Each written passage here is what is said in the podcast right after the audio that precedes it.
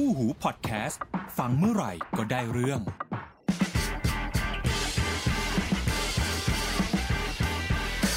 What the fact สวัสดีครับ ต้อนรับเข้าสู่ WTF นะครับ กลับมาอยู่น้ำหวานในบอสนะจ๊ะ สวัสดีค่ะ EP ที่ 61 แล้ว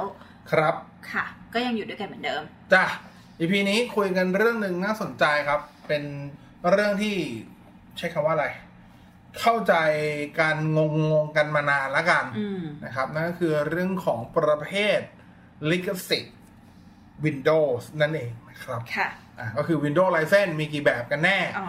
อ่าแบบ OEM คืออะไร FPP คืออะไรนะครับ และไอ้คีย์ที่ขายกันแบบ 300 500 1,000 บาท แต่ activate ได้จริงมันคืออะไรนะครับค่ะแบบไหนถูกลิขสิทธิ์ แบบไหนถูกกฎหมายอืมแบบไหนไม่ถูกลิขสิทธิ์ แบบไหนผิดกฎหมาย วันนี้จะมาว่าให้ฟัง อ่าคุยน่าจะคุยกันรู้เรื่องนะครับ อาจจะเป็น EP สั้นๆ นะ บอกไว้ก่อนนะครับอ่าเราจะไม่ไปก้าวร่วง Windows อื่นเอา Windows ปัจจุบันที่เรามีก่อนแล้วกัน นั่นคือ Windows 10 นั่นเองนะครับ Windows 10 เนี่ย ถ้าว่ากันตรงๆไลเส้นที่เขามีนะครับ หลักๆจะถูกแบ่งออกเป็น 3 ประเภทนะฮะจะเป็นแล้วแต่ว่าใครจะจำกัดนะจะ 3 หรือ 4 ก็ได้นะครับแต่หลักๆจะเป็น 3 แหละ อันแรกก็คือจะเป็นแบบที่เป็น OEM นะครับ ก็คือ Original Equipment Manufacturer นะครับอันนี้ก็มาจากโรงงาน ใช่ OEM จริงๆเนี่ยจะแบ่งเป็นได้ 2 แบบ แบบที่เป็น preload นะครับ preload ก็คือบรรดาผู้ผลิตแบรนด์ต่างๆ จะเป็น Acer Asus HP Dell อะไร whatever ก็ตามนะครับ เขาก็ไปซื้อเป็น OEM preload มา เป็น OEM Ryzen กับ Microsoft แล้วก็มาติดตั้งจากโรงงานมาให้นะครับ ที่เวลาคุณซื้อโน้ตบุ๊กแล้วแถมมาหรือว่า ซื้อชุด PC ที่เป็นแบบพวก all in one PC หรือ PC ที่เป็นแบบแบรนด์เนมแล้วมีมาให้ค่ะอันนั้นก็เป็น OEM นะครับไก่ประเภทหนึ่ง OEM ก็จะมีขายที่เป็นแพ็กเกจขายด้วยอืมอ่าซึ่งก็จะมีขายตามเนี่ย ที่คุณจะเป็น dealer ทั่วไปจะเป็น IT City JIB Advice ก็จะมีจำหน่ายเหมือนกันก็จะเป็น OEM นะครับ สังเกตอย่างหนึ่งคือ OEM เนี่ย จะมีการระบุไปเลยว่า Windows นั้นๆ เนี่ย จะเป็น Windows เวอร์ชันอะไรค่ะภาษาอะไร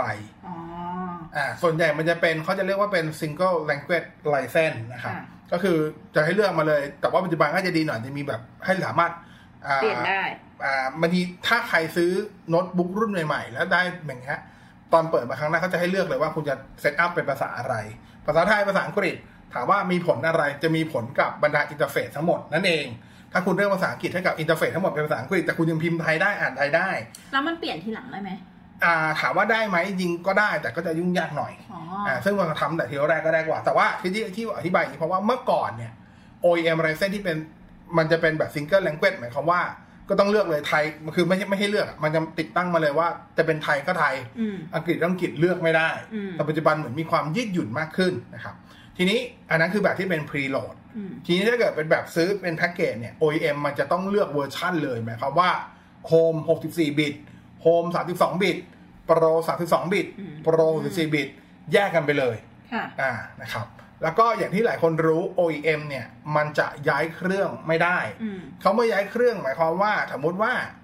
ในกรณีสมมุติว่าคุณซื้อเป็น PC แล้วกัน ซื้อเป็น PC แบรนด์แบรนด์หนึ่งมา คุณใช้ไป 2 ปี คุณมีการอัปเกรดเครื่องคอมค่ะคุณอาจจะถอดการ์ดจอ ถอดฮาร์ดดิสก์ถอดอะไรหลายอย่างไปใส่กับเครื่องใหม่ แต่เปลี่ยน CPU กับบอร์ด ปกติ license Windows จะผูกกับเมนบอร์ดนั่นหมายความว่าคุณก็ไม่สามารถใช้ Windows Ryzen ตัวนั้นไปกับเครื่องใหม่ได้ ถ้าทางที่คุณใช้ฮาร์ดแวร์หลายตัวเป็นตัวเดิมก็ตามนะครับอืมแต่ว่าจริง ๆ แล้วเนี่ย ในความเป็นจริงคือ OEM อะมันสามารถย้ายเครื่องได้อ๋อแต่การย้ายจะยุ่งยากนิดนึง เพราะจะต้องไปแจ้ง Microsoft แล้วให้ Microsoft ทำการ deactivate แล้ว activate ให้ใหม่อ่ามันก็เพราะฉะนั้นเราเราจะเรามันจะถือว่า OEM ย้ายเครื่องไม่ได้ค่ะทีนี้อันนั้นคือแบบ OEM นะครับ ต่อมาจะเป็นแบบที่แนะนำให้ซื้อมากที่สุด เราจะเรียกมันว่า FPP License FPP ย่อจากคำว่า Full Package Product นะครับ อันเนี้ยจะมาเป็นกล่องเลยปัจจุบันเขาจะไม่ให้เป็นแผ่น CD หรือ DVD แล้วนะ ในกล่องมันจะเป็นแฟลชไดร์อืม Windows ปัจจุบันจะให้เป็นแฟลชไดร์นะครับความติดตั้งสามารถหนึ่งติดตั้งได้เร็วกว่าด้วยนะครับ FPP เนี่ยข้อดีคือตามชื่อมันเลยคือ full package จริง ๆ ในกล่องสมมุติถ้าคุณซื้อเป็น Windows 10 Home มาเนี่ย ในกล่องก็จะสามารถติดเลือกติดตั้งได้ทั้ง 32 บิตและ 64 บิตอ๋อถ้าคุณซื้อ Pro ก็เหมือนกันจะเลือกติดตั้งเป็น 32 บิตหรือ 64 บิตก็ได้ แต่เวอร์ชั่นที่เป็นโฮมเป็นอะไรเงี้ยก็คือเป็นอย่างเดียว ก็แยกยังแยกอยู่แล้วแยกเพราะว่ามูลค่าไม่เท่ากันอืมอ่า Pro feature เยอะกว่าย่อมแพงกว่าอืมอยู่แล้วนะครับแต่ว่าในกล่องมันจะเลือกได้เลยว่าคุณจะติดตั้งเป็น 32 หรืออืม64 จะต่างจาก OEM OEM เนี่ยจะระบุไว้ที่ซองเลยที่แพ็กเกจเลยว่า อืมอันนี้เป็น Home 32 บิตนะ อันนี้คือ Home 64 บิตนะอืมนะครับ FPP สามารถที่จะ deactivate และ activate ย้ายเครื่องใหม่ได้เองโดย user ไม่ต้องพึ่งพา Microsoft ค่ะใด ๆ ทั้งสิ้นนะครับ จริง ๆ ถามว่ามันมันมีลิมิตไหมมันยิงมันก็ไม่เชิงมีลิมิตเพียงแต่ว่า ถ้าทำไปแล้ว5ถึง6ครั้งเนี่ย ครั้งต่อไปอาจจะต้อง activate ผ่านโทรศัพท์ แทนที่จะเป็น activate ออนไลน์อืมเท่านั้นเองนะครับ แต่ว่าคุณสามารถย้ายเครื่องได้ เช่น คุณซื้อมาติดตั้งกับ PC เครื่องนี้ ผ่านไป 3 ปี คุณมีการซื้อเครื่องคอมใหม่ คุณก็สามารถที่จะเอา license ตัวเนี้ยมาลงกับเครื่องคอมใหม่ได้ค่ะเท่านั้นเองค่ะนะครับ ก็เป็น FPP อันนี้คือง่ายที่สุดละ FPP นี่คือเข้าใจง่ายที่สุดแล้วเป็นแล้วก็เป็นไลเซนที่แนะนำให้ซื้อกันอืมนะครับตัวต่อมาก็จะเป็น Volume License นะครับ ที่เรียกกันสั้นๆว่า VL อ่ามันจะมันจะย่อสั้นๆว่า VL นะจะ Volume License ซึ่งจริง Volume License เนี่ยโหจะแบ่ง ย่อยเยอะมากจะมีเป็น Open License จะมีเป็น Open Value จะมีเป็น Select Plus อันนี้ส่วนใหญ่ Volume ไอตัว VL หรือ Volume License เนี่ย มันจะเป็นไลเซนที่ Microsoft ขาย หรือถูกออกแบบมาให้กับบรรดาพวก SME องค์กรขนาดเล็กถึงขนาดกลางนะครับาสามารถซื้อซื้อใช้ได้เพราะซื้อเป็นวอลุ่มคือคิดเหมา สมมติว่าองค์กรนี้ผมว่าอนุหวานเปิดบริษัทบริษัทหนึ่ง เราไม่รู้หรอกว่าจะมีเครื่องคอมที่ใช้ลง Windows กี่เครื่อง แต่เราประเมินพนักงานแล้วว่าเราจะบริษัทเราจะมีพนักงานประมาณ 50 คน ระหว่างเขาไปซื้อวอลุ่มไลเซนประมาณ 50ไลเซนซึ่งถ้าเกิด 50ไลเซนคุณไปซื้อ OEM สมมติไลเซนละ 3,000 สมมติ 3,000 บาท 50 มันคือเท่าไหร่แสนห้าแต่เวลา Microsoft คิดถ้าเป็นวอลุ่มเส้นจะถูกกว่านี้เขาอาจจะคิดคุณแค่แสนสองหรือแสนเดียวอ่า แต่ว่าบางทีใช้ครบไม่ครบไม่รู้น้ำหวานประเมินไปละก็ซื้อไปก่อนเหมาเหมาไปก่อน 50 อันนี้คือวอลุ่มไลเซนแต่จริงๆที่บอกมันมีแยกย่อยไปอีกเป็น Open License เป็น Open Value เป็นอ่า Select Plus อันนี้ก็จะเป็นตามสิทธิประโยชน์ไม่ลงรายละเอียดขนาดนี้แล้วฟีกันเจอร์ต่างกันอ่าซึ่งจะมีแบบเป็นข้อกำหนดในการใช้งานที่ต่างกันอย่าง Select Plus เนี่ยจะเป็นอันที่ดีที่สุดหมายความว่าจะเอื้อกับการอัปเกรดด้วย คือไอ้ Volume License จริงๆ ไม่ได้มีเฉพาะบน Windows นะครับ ตัวชุด Microsoft อะไรพวกเนี้ยที่เป็น Microsoft Office ก็มี Volume License ด้วยเช่นกันนะครับเพราะก็มันก็รวมๆกันอยู่เป็นประเภทของ License แบบหนึ่งนะครับส่วนสุดท้ายที่จะรู้จักกัน อันนี้อาจจะรู้จักน้อยนิดนึงก็คือตัว Microsoft Service Provider License Agreement หรือว่า SPLA นะครับ เป็นชุดไลเซนที่ Microsoft ออกแบบมาสำหรับพวกบรรดาพวกตัวแทนจำหน่ายที่เอาไว้ปล่อยให้ลูกค้าเช่าอีกทีหนึ่งอ่าประมาณนี้นะครับ อันนี้ก็ ดีหน่อยคือถ้าเป็น Volume License เนี่ยส่วนใหญ่มันคือการซื้อเหมาใช่ไหมใช้แบบ 50 แล้วก็ใช้ไปตลอดของอันนี้ใช่ป่ะแต่ว่าพอเป็นตัวที่เป็น SPLA เนี่ยมันจะมีรูปแบบในการที่จะคือมันไม่ใช่การซื้ออะมันคือการเช่า เพราะฉะนั้นก็ที่บอกคือคุณสามารถทำสัญญา 1 เดือน 3 เดือน 6 เดือน ได้หมดผ่านตัวแทนจำหน่าย Microsoft ไปที ถ้าเป็นไลเซนประเภทที่เป็น Service Provider License เนี่ย Microsoft จะไม่ได้ส่วนใหญ่ Microsoft ไม่ได้ทำตลาดเอง จะทำผ่านตัวแทนจำหน่ายอีกทีหนึ่ง อ่านะครับเก็ตอ่าประมาณนี้ อันนั้นคือประเภทที่ถูกลิขสิทธิ์อืมทั้งหมดนะครับอ่าบางอันอย่างโอลุ่มไลเซนเราไม่ได้ลงรายละเอียดเยอะมากนะ แต่ว่าก็ให้รู้ว่ามีประมาณนี้ ทีนี้ถามว่าโอ้ถ้าเราหาซื้อได้ปัจจุบันสำหรับยูเซอร์ทั่วไปหลักๆ จะมีอยู่สองไลเซนก็คือที่เป็น OEM กับ FTP อะ OEM เนี่ย ถ้าเป็นผมยกตัวอย่างเช่นเป็น Windows 10 Home 64 บิตแบบ OEM ราคาจะอยู่ราวประมาณ 3,500อืมถ้าเป็นตัว FTP Windows 10 Home จะอยู่ราคาราคาประมาณ เพิ่มอีกประมาณ 900 บาท 900 ถึง 1,000 บาท ก็คืออยู่ช่วงประมาณ 4,400 ถึง 4,500ค่ะคำถามคือควรซื้ออันไหนอย่างที่บอกไปครับ ถ้าซื้อใช้เอง เอาสบายใจที่สุดซื้อ FPP เพราะถ้าเราซื้อใช้เองไม่ได้ใช้ในองค์กรเราโอกาสที่เราจะย้ายเครื่องมีสูง เช่น สมมุติว่าคุณซื้อโน้ตบุ๊กมาปีนี้ ปีหน้าคุณอาจจะถูกหวย คุณอาจจะอะไรไม่รู้ล่ะอืมแล้วก็มีโอกาสได้ซื้อคอมพิวเตอร์เครื่องใหม่อีกเครื่องหนึงคุณยังสามารถย้าย license เครื่องเนี้ย ไปลงเครื่องใหม่ได้ ใช้กันยาวๆนะครับอันนั้นคือ FPP แล้วก็มีความยืดหยุ่น license สูงกว่านะครับอ่า OEM มันจะมีโอกาสผูกกับตัวเมนบอร์ดแล้วก็ย้ายเครื่องไม่ได้อืมก็เดี๋ยวจะต้องต้องเสียในอนาคตอีกก็ได้อะไรเงี้ยค่ะเพราะฉะนั้นก็จะไม่ค่อยแนะนำงาน แต่ว่าถ้าเกิดเป็นเครื่องที่เป็นเครื่องแบบซื้อตาย เช่น สมมติว่าคุณไปซื้อคุณมีบริษัทเหมือนเดิมคุณอาจจะเปิดบริษัทที่เป็น SME มีพนักงานทั้งหมด 10 คน มีตั้งเครื่อง 10 เครื่อง แล้วคุณคุณซื้อเครื่องมาโดยที่คุณไม่ได้ ไม่ได้แถมวินโดว์มาด้วยนะอืครับมอ่าอาจจะเป็นอาจจะเป็นเครื่องแบรนด์ก็ได้นะ คุณก็มีสิทธิ์ซื้อตัวที่เป็น OEM ก็ได้ เพราะรู้สึกว่า 10 10ไลเซนอาจจะน้อยไปสำหรับการซื้อที่เป็นโวลูมไลเซนอ๋อ Microsoft อาจจะไม่ขายอ่าอ่าก็ก็ซื้อเป็น OEM มาอย่างนี้ก็ได้ก็ผูกเครื่องไป อย่างนี้ก็ได้เพราะว่าอ่าบางคนอาจจะคิดไปแล้วว่าเครื่องนี้ใช้ประมาณ4ปี 5 ปี แล้วก็ขายโละทิ้งไปถ้ากับคนขายโละทั้ง Windows ไลเซนไปอย่างนี้ก็ได้นะครับแล้วถ้าแต่แบบนี้เราก็ไปซื้ออันที่เป็นข้อสี่ก็ได้ปะตัวไหน ตัวที่เป็นแบบ ผ่านตัวแทนจำหน่ายของมัน ก็ได้อันนั้นคือเช่าอ่า อย่างที่บอกอันนั้นอันนั้นคือไม่ใช่การซื้ออันนั้นคือการเช่าอ๋อ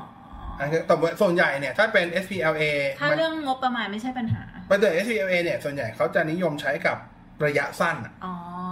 อ่าสมมติว่าคุณเป็นโปรเจกต์แมเนเจอร์อะอ่าอ่าอ่าคุณตั้งกลุ่มโปรเจกต์แมเนเจอร์มาคุณลงเครื่องไปทำงานแค่หกเดือนอ่าอะอะไรไรอย่างประเงี้มายณอนี้ย่างเงี้ยจะเหมาะกับตัวที่เป็นโอเค SPLA เข้าใจละอ่าประมาณนี้นะครับ ทีนี้กลับมาที่ตัว Windows License นะครับ มันก็มี Windows เถื่อน ที่เราใช้กันถ้า Windows เถื่อนแบบตรงไปตรงมาอย่างที่หลายคนเข้าใจก็คือเราก็คือใช้ตัว crack อืมที่เราเรียกกัน ปัจจุบันก็จะมีตัวที่เป็นแบบอะมีตัวหลอกคีย์ตัวนู่นนี่นั่นอันนั้นก็ว่าอันนั้นอันนั้นคือเถื่อนแบบเถื่อนแบบตรงไปตรงมา คือเถื่อนแบบสากลเข้าใจได้อะไรเงี้ยอ่าคือเถื่อนแน่ๆอะไรอย่างเงี้ยนะครับแต่ว่าปัจจุบันมันจะมีอีกรูปแบบหนึ่งซึ่งมีการถกเถียงกันเยอะว่าแบบนี้มันถูกหรือมันผิดกันแน่ คือการซื้อคีย์ราคาถูกที่มีขายตามช้อปปี้ลาซาด้าหรือตามเพจตามอะไรอย่างเงี้ย อืมอย่างที่บอกไปเมื่อกี้ OEM r i z e n ของแท้ซื้อตามห้าง ซื้อตามตัวแทนจำหน่ายที่ถูกกฎหมายเนี่ย มีใบเสร็จรับรองเนี่ย ราคาก็ประมาณ 3,500 บาทอืมถ้าเป็น FPP ก็อยู่ประมาณ 4,400 4,500 ใช่ป่ะ แต่คีย์พวกเนี้ยเขาจะเขียนว่าเป็น OEM บ้าง FPP บ้าง ราคาก็อยู่ช่วงแบบ 290 350 500 บาท 800 บาท เต็มที่ที่ผมเห็นก็ประมาณ 1,200 บาทอืมไม่เกินนี้มันถูกกว่ากันแบบ โอ้โหไม่รู้กี่เท่าเลยสามเท่าเป็นอย่างน้อยอะไรเงี้ยคำถามคือแล้วคีย์พวกนั้นถูกต้องหรือเปล่าอืมคีย์พวกนั้นสามารถนำมา activate ได้จริง100%ครับ หมายความว่าคุณดาวน์โหลด Windows 10 จาก Microsoft มาติดตั้งบนเครื่องคุณ คุณซื้อคีย์นี้มาใส่ปุ๊บ activate ออนไลน์ได้จริง อัปโหลดทุกอย่าง100%ไม่มีคนอื่นที่มาใช้คีย์ซ้ำกับของเราด้วย ไม่มีอะ คือใช้ได้จริงจริงๆหมายความว่าถูก activate ได้จริง หมายความว่า Microsoft จับไม่ได้เอาง่ายๆนะครับแต่ถามว่ามันถูกกฎหมายไหมคำตอบคือผิดอ๋ออ่าคือต้องเข้าใจก่อนว่าเวลาคุณซื้อคีย์ Windows ครับคีย์พวกนี้มาจากไหนก่อน คีย์พวกนี้หลักๆจะมีช่องทางที่มาเนี่ย อยู่ประมาณ 3 แบบค่ะนะครับ มันจะย้อนกลับไปตรงที่ประเภท license ของเรานี่แหละนะครับส่วนใหญ่คีย์พวกนี้จะเป็น volume license ทีนี้ volume license มาจากไหนบ้างนะครับ ก็คือจะมีตัวที่เป็น MSDN MSDN ก็คือเวลาคุณลงทะเบียนเป็นนักพัฒนาของอ่า Microsoft ใช่นะครับเขาจะแจกเขาเขาจะเขาจะแจกคีย์พวกนี้มาให้คุณแล้วคุณเขาไม่ได้แจกไปอย่างเดียวเขาแจกตัวที่เป็น generate key มาให้ด้วย เมื่อก่อนจะแจกตามสถาบันการศึกษาใช่ด้วยเอามาแจกต่ออ่าแล้ว generate key พวกนี้ก็สามารถคุณสามารถที่คำว่า generate คือคุณสามารถสร้างคีย์ซอฟต์แวร์เหล่านั้น ขึ้นมาใช้ในองค์กรคุณได้ๆอืมนะครับแต่มันมีข้อจำกัดคำว่าข้อจำกัดคืออายุของคีย์อ่าอ่า เช่น คืออายุของคีย์เนี่ยส่วนใหญ่จะไปตาม ระยะเวลาที่คุณลงทะเบียนที่เป็นใช่ MSDN ไว้2ปีบ้าง3ปีบ้าง5ปีบ้างนะครับ หมายความว่าถ้าเกิดคุณอาจจะใช้ไป2ปี แล้วกดว่าคนที่เป็นถ้าเออเพอว่าคีย์ที่คุณซื้อมาเป็น MSDN แล้วต้นทางของ MSDN ไปเกิดว่าเขาไม่ได้ต่ออายุ MSDN แต่ส่วนใหญ่คือไม่ใช่ว่าสมมติหมดปี 2020 ปุ๊บ แล้วไลเซนส์จะถูกตัดเลยอืมส่วนใหญ่เขาจะโฮไว้ให้ประมาณปี 2 ปีอืมอยู่แล้วเผื่อกลับมาต่อนั่นหมายความว่าอายุไลเซนส์นั้นจริงๆอาจจะใช้ได้ต่อไปอีกสักสองปีแล้วอยู่วันดีคืนดีคุณก็ จะถูกรีเจ็คว่าคีย์เนี้ยมันถูกมันไม่มีในระบบอายุละอ่าหรือ expire ไปแล้วอะไรอย่างเงี้ยค่ะก็ให้รู้ว่านั่นคือแสดงว่าคีย์ที่คุณซื้อมาเป็นคีย์แบบ MSDN อืมเราก็เคยลงทะเบียนเหมือนกันนะอ่า MSD ประมาณนี้นะครับอืม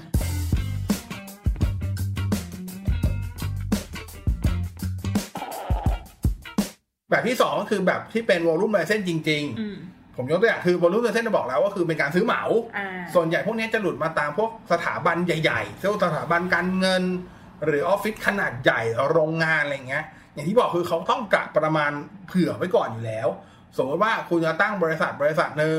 คุณคิดไว้ว่าเราพนักงานเราจะมีประมาณ500คน เราซื้อ500ไลเซนไว้เลยอืมแต่พอถึงเวลาจริงลงซื้อของซื้ออะไรปรากฏว่าอาจจะใช้จริงแค่200เออแต่สามร้อยซื้อมาแล้วจ่ายตังค์ไปแล้วอะ ไม่เคย activate เลย อะไม่ไปอยู่ที่เวทเลย ก็จะมีคนในส่วนใหญ่ก็เป็นฝ่ายไอทีนั่นแหละ เออกมาขาย ก็ออกมาขายเองอะไรเงี้ยอืมก็ขายกันอะถ้าเป็นวอลุ่มไลเซนอันนี้ข้อดีคือ activate ได้ไม่มีหมดอายุด้วย แต่ส่วนใหญ่ volume license จะเป็นลักษณะของที่เป็น OEM อืมเพราะฉะนั้นมันจะย้ายเครื่องไม่ได้ไม่ได้ แต่ที่บอก OEM ในความเป็นจริงอะมันย้ายได้แต่ว่ามีข้อจำกัดที่เยอะแยะกว่า FPP อยู่สักหน่อย FPP คือมันทำเองได้ง่ายสะดวกกว่าอะไรเงี้ย volume license ในบางกรณีต้องไปติดต่อคือ OEM license บางทีมันต้องไปติดต่อ Microsoft เพื่อให้ deactivate แล้ว activate ให้ใหม่กับอุปกรณ์ใหม่อะไรประมาณนี้นะครับ อันนั้นคือ 2 ประเภทหลักๆ ที่เจอประเภทที่ 3 อันนี้คือเลวร้ายสุดและมีเจอด้วย ก็คือตัวที่เป็น SPLA นี่แหละ แบบเช่าซื้อนี่แหละอืมแล้วก็หลุดออกมาอืมอ่าก็มีเหมือนกันใช่อันนี้ก็ระยะสั้นเลยครับ ส่วนใหญ่จะแบบใช้กันได้ประมาณแค่ 6 เดือนถึง 9 เดือน แล้วก็จะ expire ออกไป ก็ต้องไปขอกันใหม่ แต่พวกนี้ก็ยัง generate ได้อยู่อะไรเงี้ย ประมาณเนี้ยหลักๆ แต่ที่บอกคือสามอันเนี้ยถามว่า มันเป็นไลเซนที่ สามารถใช้งานในการ activate ได้จริงตามหลักของ Microsoft แต่ถามว่าผิดกฎหมายไหมคือผิด เพราะว่าโดยปกแหติล่งแล้วที่มามันผิด ใช่แหล่งที่มาคืออมจริง ๆ ถ้าเกิดไปดูตาม license agreement อะอืมมันถือว่าคุณกำลังใช้ไลเซนคือสิทธิของตัวชุดซอฟต์แวร์เนี้ย แบบผิดผิด แบบผิดตัวข้อตกลงอยู่ ใช่ใช่เพราะว่า SPLA ส่วนมากที่จะทำก็คือว่าให้ใช้งานสำหรับโครงการนี้ใช่หรืก็จะระบุไว้เลยให้ใช้งานสำหรับ ออฟฟิศนี้ใช่ประมาณนี้ volume licenseก็เช่นกันโวลูมไลเซนใช่ก็จะเขียนไว้อืมแต่ว่าอย่างที่บอกคือมันมันเป็นการใช้ license ผิดประเภทค่ะคือในความจริงถ้าเกิดให้พูดตรงๆก็คือ จริงๆเจ้าของ licenseก็คือในกรณีนี้คือ Microsoft ถ้าตรวจพบสามารถจะยกเลิกเพิกถอนได้อยู่แล้วอืมแต่ในความเป็นจริงถามว่า Microsoft ทำไหมไม่ไม่เพราะมันเยอะอืม Microsoft ขี้เกียจทำ เขาก็ถือว่าอะไรไงไลเซนพวกนี้ก็มีวันหมดอายุอะอืมมันก็เดี๋ยวมันก็ตกตายต่างกันไปเองอะไรอย่างเงี้ย มันจะอยู่ที่คนซื้อไปใช้แล้วอ่าคนที่แบบซื้อไปใช้ว่าอ้าวไลเซนคีย์ราคาถูกอ่าแปดร้อยบาทพันหนึ่งอ่าแต่ว่าพอไปใช้จริงแล้วอาจจะใช้ได้แค่สองเดือนหกเดือนอ่าปีหนึ่งปีหนึ่งเออบางคนโชคดีใช้ได้หลายปีด้วยความที่ MSCN คนนั้นเขาต่ออยู่เรื่อยๆก็ได้ อันนั้นแล้วแต่อันนั้นคือมันมันไม่มีใคร ไปการันตีคุณได้อยู่แล้วนะครับ แล้วเจ้าของ MSDN ที่ไปลงทะเบียนไว้เขาจะรู้ไหมว่าคีย์ของเขาถูกเอาออกมา ก็อยู่ที่ว่าเขาเป็นคนขายเองเปล่าอ่าใช่ปะล่ะอ่าก็อยู่ที่ว่าเขาขายเองหรือเปล่านะครับอืมถ้าให้พูดให้แบบกล้อมแกล้มแบบคือมันพูดได้ไม่เต็มปากแต่ถ้าให้พูดจริงๆคือไลเซนนั้นอะมันถูกตามการใช้งานของ Microsoft คำว่าถูกคือไม่ได้ถูกตาม license agreement แต่มันถูก activate ได้ใช้งานได้จริงอืมไม่ได้ถือเป็น key เถื่อนค่ะ ในมุมสายตาของ Microsoft แต่อย่างใดอ่าแต่ถามว่าถูกกฎหมายไหมอืมคำตอบคือไม่ถูก อย่างในเมืองไทยก็จะมีมีหน่วยงานที่ไว้ตรวจสอบพวกซอฟต์แวร์ลิขสิทธิ์คือ BSI BSI เวลาเข้าไปตรวจอย่างเงี้ยครับเขาไม่ได้ตรวจแค่ว่าเครื่องคุณ activate หรือไม่ activate แต่เขาตรวจด้วยว่าคุณมีใบเสร็จหรือเปล่าอ๋อคุณมีหลักฐานในการซื้อ คุณมีอย่าง Microsoft ถ้าเป็นถ้าเป็น Windows มันจะมีที่เรียกว่าสติกเกอร์ตัวที่เป็น COA อืมสติกเกอร์แปะไว้ไหม ถ้าไม่มีก็ถือว่าเถื่อนนะอืมถ้าคุณซื้อวอลุ่มไลเซนวอลุ่มไลเซนจริงเขาก็จะมีแจกตัวที่เป็นเป็น COA อยู่ก็ต้องไปติดติดติดติดติดให้ทุกเครื่องที่ที่ลงอะไรอย่างเงี้ย คือมันอาจจะเดทเวทได้ แต่ว่ามันถามว่ายังผิดกฎหมายอยู่ไหม คือผิดก็ถ้าเกิด BSI โดนตรวจจับได้ ก็ผิดอยู่ดีอืมนึกออกปะก็ผิดอยู่ดี อย่างเงี้ยฮะ จริง ๆ มันมีมากกว่านี้อีกนะ เช่น อันนี้คือเฉพาะมันเขาแต่ว่ายังมีอื่นๆอีก เช่น อย่างตัวของ Adobe อย่างเงี้ย Adobe ก็จะมีก่อนอันนี้ก็จะมีก็คือ มันจะมีไลเซนที่เป็นสำหรับนักศึกษากับสถาบันการศึกษา ทีเนี้ยบางคนอาศัยว่า สมมุติอะผมเรียนโทที่มหาวิทยาลัยมหาวิทยาลัยหนึ่งอืมผมจบมาละ แต่ผมนั้นจบเร็ว แต่ว่าผมยังมีคะแนนรหัสนักศึกษา ยังยังไม่ยังถูกยังอยู่ในระบบอ่าผมยังสามารถใช้งานได้อยู่ ยังไม่ expire อาจจะไม่ไฟล์อยู่นะอาจจะอาจจะโฮไว้อีกสองเดือนสองปีไม่รู้ล่ะอืมผมเอาไลเซนนั้นมาผมว่าผมใช้เป็นเป็น Adobe Premiere ผมเอา Adobe Premiere ตัวนั้นมาลงแล้วผมหาหาตังค์กับมัน มาใช้รับงาน ถ้านายจ้างจับได้แล้วไปฟ้อง คุณผิดนะอืมเพราะถือว่าคุณใช้ไลเซนผิดประเภทใช่ไลเซนคุณเป็นประเภทไลเซนเพื่อการศึกษาอืมไม่ใช่ license เพื่อ commercial อืมอย่างเงี้ย อันนี้คือเป็นข้อเล็กๆน้อยๆครับ แต่ว่าให้รู้ว่ามันเป็นแบบนี้อืมเพราะฉะนั้นเวลาเราซื้อซอฟต์แวร์ของจริง หลายคนบอกทำไมมันแพง คือเวลาคุณซื้อซอฟต์แวร์จริงๆอะไรเงี้ยครับ คือคือซอฟต์แวร์เพื่อไปเป็น commercial คุณใช้งานเพื่อหาตังค์กับมันอืมมันก็ต้องเป็นส่วนต่างอีกแบบหนึ่งนึกออกปะใช่แล้วที่ศึกษามันก็มีมันก็ใช้เพื่อการศึกษาไปอะไรอย่างเงี้ยครับอืมก็เท่านั้นเองอย่าง ถ้ายกตัวอย่างอย่างแบบคนซื้อคนประกอบคอม PC อย่างเงี้ย คุณลองคิดนะ คุณลงทุนกับฮาร์ดแวร์ไปห้าหมื่นหกหมื่นเจ็ดหมื่นแต่คุณจะมาเหนียวกับตัวแค่ซอฟต์แวร์ลิขสิทธิ์ Windows ที่เป็นตัวขับเคลื่อนทั้งหมดฮาร์ดแวร์ทั้งหมดครอบคลุมทั้งหมด เท่านั้นเองหรืออืม ก็ลองชั่งใจดู เพราะฉะนั้นไอ้เวลาเจอ license key ราคาประมาณเนี้ยแปดร้อยพันหนึ่งอะไรเงี้ยอืมซื้อได้ไหมอันตอบแบบเทาๆไปอืมอะถ้าตอบกันเทาๆจริง ๆ คือ ถ้าถามว่ามันผิดไหมที่จะซื้อผิดอืมมันผิดอยู่แล้วล่ะ อย่างน้อยที่สุดคือผิดกฎหมายอ่ามันอาจจะไม่ผิดในส่วนของ Microsoft เพราะ Microsoft ยังให้เตเวทได้ค่ะแต่ถามผิดกฎหมายไหมผิดเพราะมันไง Microsoft เขาไม่มาเช็ค license agreement ของ license ของคีย์นั้นๆอยู่แล้วอ่านะครับ แต่ถามว่าผิดกฎหมายไหมผิด แต่ถ้าเกิดคุณซื้อมาใช้เป็น home use คุณไม่ได้ไปใช้ที่อื่นเลยใช้แต่ home use อย่างเดียว ไม่ได้ใช้หารายได้ยังกล้มแกล้มก็ยังได้แหละ แต่ก็มันคงไม่สามารถโฆษณาได้เต็มปากว่าฉันใช้ของถูกลิขสิทธิ์ขนาดนั้นอ๋อเป็นคำตอบเทาๆจริงๆด้วย มันคือคำตอบเทาๆจริงๆมันจะเป็นลายเส้นสีเทาๆแบบนี้อืมมันเป็นมันเหมือนช่องว่างที่มันมีอยู่ แล้วเจ้าของเลือกที่จะเพิกเฉยกับมันอืมมันก็เลยยังเป็นช่องว่างสีเทาๆให้เราสามารถที่จะสอดแทรกมันไปได้เรายังสามารถ ที่จะหยิบฉกฉวยกับมันมาได้ แต่ถามว่ามันถูกกฎหมายไหมไม่ถูกแน่ๆ แต่โอเคถามว่าโอกาสที่ BSI จะมาตรวจที่บ้านคุณไหมมันคงเป็นไปไม่ได้อืม BSI เขาไปตรวจตามพวกองค์กรหรือบริษัทเท่านั้นอ่าแต่ถ้าเกิดว่าในบางกรณีคือถ้าคุณสมมติคุณเอาดันเอา PC เครื่องเนี้ยที่ปกติมันอยู่ที่คนอยู่ที่บ้านคุณเนี่ย ไปทำงานที่ออฟฟิศไปไว้ที่ออฟฟิศแล้ววันคือคือ BSI เข้ามาตรวจอืมเขาไม่สนว่าเครื่องเนี้ยออฟฟิศซื้อหรือซื้อส่วนตัวนะ แต่มันถือว่าอยู่ในองค์กรอะ ก็ผิดนะ ใช้ network ขององค์กร ใช่ก็ถือว่าผิด เวลาตรวจเขาไม่เขาอาจจะมีมาเดินตรวจทีละเครื่อง อ่า แต่บางทีเขารันซอฟต์แวร์ผ่านใช่ผ่านผ่านผ่าน network ผ่าน network อยู่แล้ว เพราะฉะนั้นผ่านใช่ network เขาเจอแล้วเขาเขาวิ่งเขาเวลาเขาตรวจเขาเขาไม่ใช่แบบ เดินมาตรวจทีละเครื่องมี ไม่ใช่แบบมานั่งกด start menu ดูมีไม่ใช่มีนะนะมีแต่ว่าอันนั้นคือสุ่ม อันนั้นคือ Adobe อ่า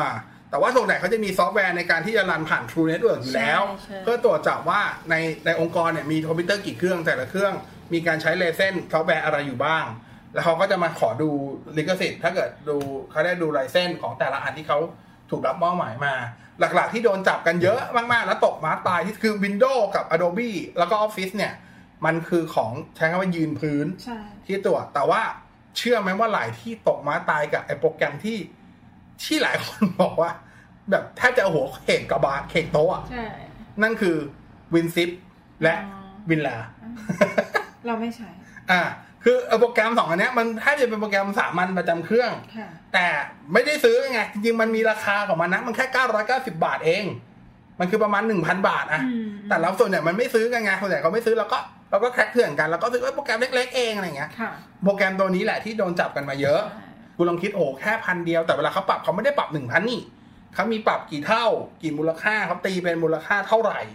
แล้วกี่เครื่องอะ คูณเข้าไปใช่เราใช้ 7-Zipอ่าเราก็ใช้ 7-Zip เป็น open zip ก็จะเป็นพวก open source ไปอะไรเงี้ยอืมเนี่ยมันจะตกม้าตายแต่ที่ตกม้าตายกับพวกซอฟต์แวร์ประเภทนี้อยู่เยอะอืมแล้วก็เมื่อก่อนจะมีตกม้าตายอีกตัวหนึ่งอ่าอีกสองตัวที่เจอกันบ่อย โดยเฉพาะตัว Nero อ๋อสมัยสมัยที่ยัง write แผ่นกันอยู่อ่า Nero ไม่ฟรีนะฮะเมื่อปัจจุบันอะฟรีแล้ว แต่ในอดีตไม่ฟรีนะฮะ ปัจจุบันไม่มีใครใช้ CD writer แล้วไง ใช่ แต่สมัยมันนี้ฮิตไม่ Nero มันไม่ฟรีเนอะเว้ยเออพอมันไม่ฟรีแต่ทุกคนลง เพราะทุกคนชินกับการใช้ Nero Burning ROM ไงค่ะโอ้โหโดนกันมาหลายที่แล้วที่ผมเพื่อนๆผมเนี่ย ก็เจอกันมาหลายคนนะฮะ เพราะว่าพวกยิงบริษัทพวกนี้ไม่อยู่ในไทยหมายความว่าเจ้าของลิขสิทธิ์มีตัวแทนจำหน่ายในไทยอืมเขาก็สามารถที่จะเรียกร้องได้ในเมื่อขายไม่ได้ แต่เขาก็หาตังค์วิธีนี้ได้ไงฮะ ใช่ ได้แพงด้วย ใช่ ดีกว่าเอาไปนั่งขายอีก ไม่ต้องไปเสียค่าให้เซลล์ด้วยซ้ำไป อะอันนั้นคือเรื่องของ software license อืมแต่ว่าจะเคลียร์กันประมาณหนึ่งนะอ่าเพราะช่วงนี้โดนคำถามว่าพี่ซื้อ license อะไรดี ซื้อตัวนี้ได้ไหมพันเดียวเอง ก็ซื้อได้ ถ้ามึงไม่ได้หาตังค์เออแต่ถ้าก็หาตังค์กับมันสบายใจซื้อ FPP ไปเถอะ เวลาลูกคงลูกค้าขอบิลก็มีนะครับ ลูกค้าโดยเฉพาะลูกค้าที่เป็นบริษัท บริษัทแบบที่เป็นบริษัทแบบข้ามชาติ บริษัทนานาชาติอะไรเงี้ยครับที่มีแบบสำนักงานใหญ่ไม่อยู่ในไทยจะอยู่สิงคโปร์อยู่อะไรเงี้ยบางทีเขาขอนะอืมเขาขอบอกว่าคุณเขาเขาจ้างคุณออกแบบ AutoCAD เงี้ยออกแบบงานโรงงานหรืออะไรเงี้ย คุณออกแบบเสร็จแล้วเขาขอแนบซอฟต์แวร์คือลิขสิทธิ์การใช้ซอฟต์แวร์ของคุณในการออกแบบมาด้วย ก็มีไม่ใช่ไม่มี ถ้าคุณไม่มีให้ก็เจ๊งบงนะฮะเขาก็ project เป็นล้านเขาฟ้องคุณก็หลายก็ฟ้องเป็นล้านเหมือนกันนะฮะ เขาก็ต้อง protect ตัวเองเหมือนกัน ใช่เขาต้อง protect ตัวเองเขาต้อง protect ตัวเองนะครับนั่นคือสิ่งที่เกิดขึ้นค่ะก็ประมาณนี้คร่าวๆแล้วกันสำหรับ WTF สัปดาห์นี้ เพราะฉะนั้นอยากใช้ของถูกลิขสิทธิ์ก็หาข้อมูลด้วยอืม ว่าว่าประเภทไหนมันเป็นประเภทไหนอะนะคะ ถ้าอยากสบายใจก็ไป FPP อย่างที่คุณบอสบอกไปเลย อันนี้ก็ในกรณีของ Windows นะใช่ค่ะอ่าในกรณีของ Windows จะเป็นแบบนั้น อย่างค่ะอย่างชุด Microsoft Office อันนี้ปัจจุบันสบายใจหน่อยอืม Office เนี่ยผมแนะนำเลยผลักผลักภาระไป 365 เลยครับเออปัจจุบันเขาจะใช้ชื่อว่า Microsoft ค่ะ365 ก็ผลักภาระไป 365 เลย แต่สำหรับคนที่ยังต้องใช้พวก Access หรือพวกอะไรที่เป็น Office อื่น ๆ ที่มันนอกเหนือไปจาก Word Microsoft ไม่ไม่ก็คือ มีอ๋ออยู่ที่ว่า license ประเภทคุณซื้อแบบไหนอ๋ออ่าอยู่ที่ประเภทคุณ license คุณซื้อเออซึ่งข้อดีของสามของห้าคือมันแชร์ได้พอมันแชร์ห้า license เนี่ยอย่างเงี้ยมันตกเฉลี่ยคนปีไม่เท่าไหร่ไปแชร์อย่างนั้นเถอะสบายใจกว่าปีไม่ถึงพันจากกรุ๊ปเพื่อนเราใชแชร์่กันใช่นะครับค่ะก็ไม่ต่างกับคุณจะไปแชร์ Netflix กันอะ เออเหมือนกันอะอารมณ์เดียวอะ Spotify อ่าเหมือนกันไม่ต่างกันนะครับ พรีเมียมเหมือนกันแหละครับ เดี๋ยวนี้มันก็อย่างนี้ก็มีเนาะก็ดีใช่อะเช่าซื้อหมดแหละสมัยนี้นะครับ สบายใจเราเองด้วยนะคะ ถูกต้องอืมนะครับอะวันนี้ลาไปละ เจอกันใหม่สัปดาห์หน้า WTF วันนี้ลาไปก่อน สวัสดีครับ สวัสดีค่ะ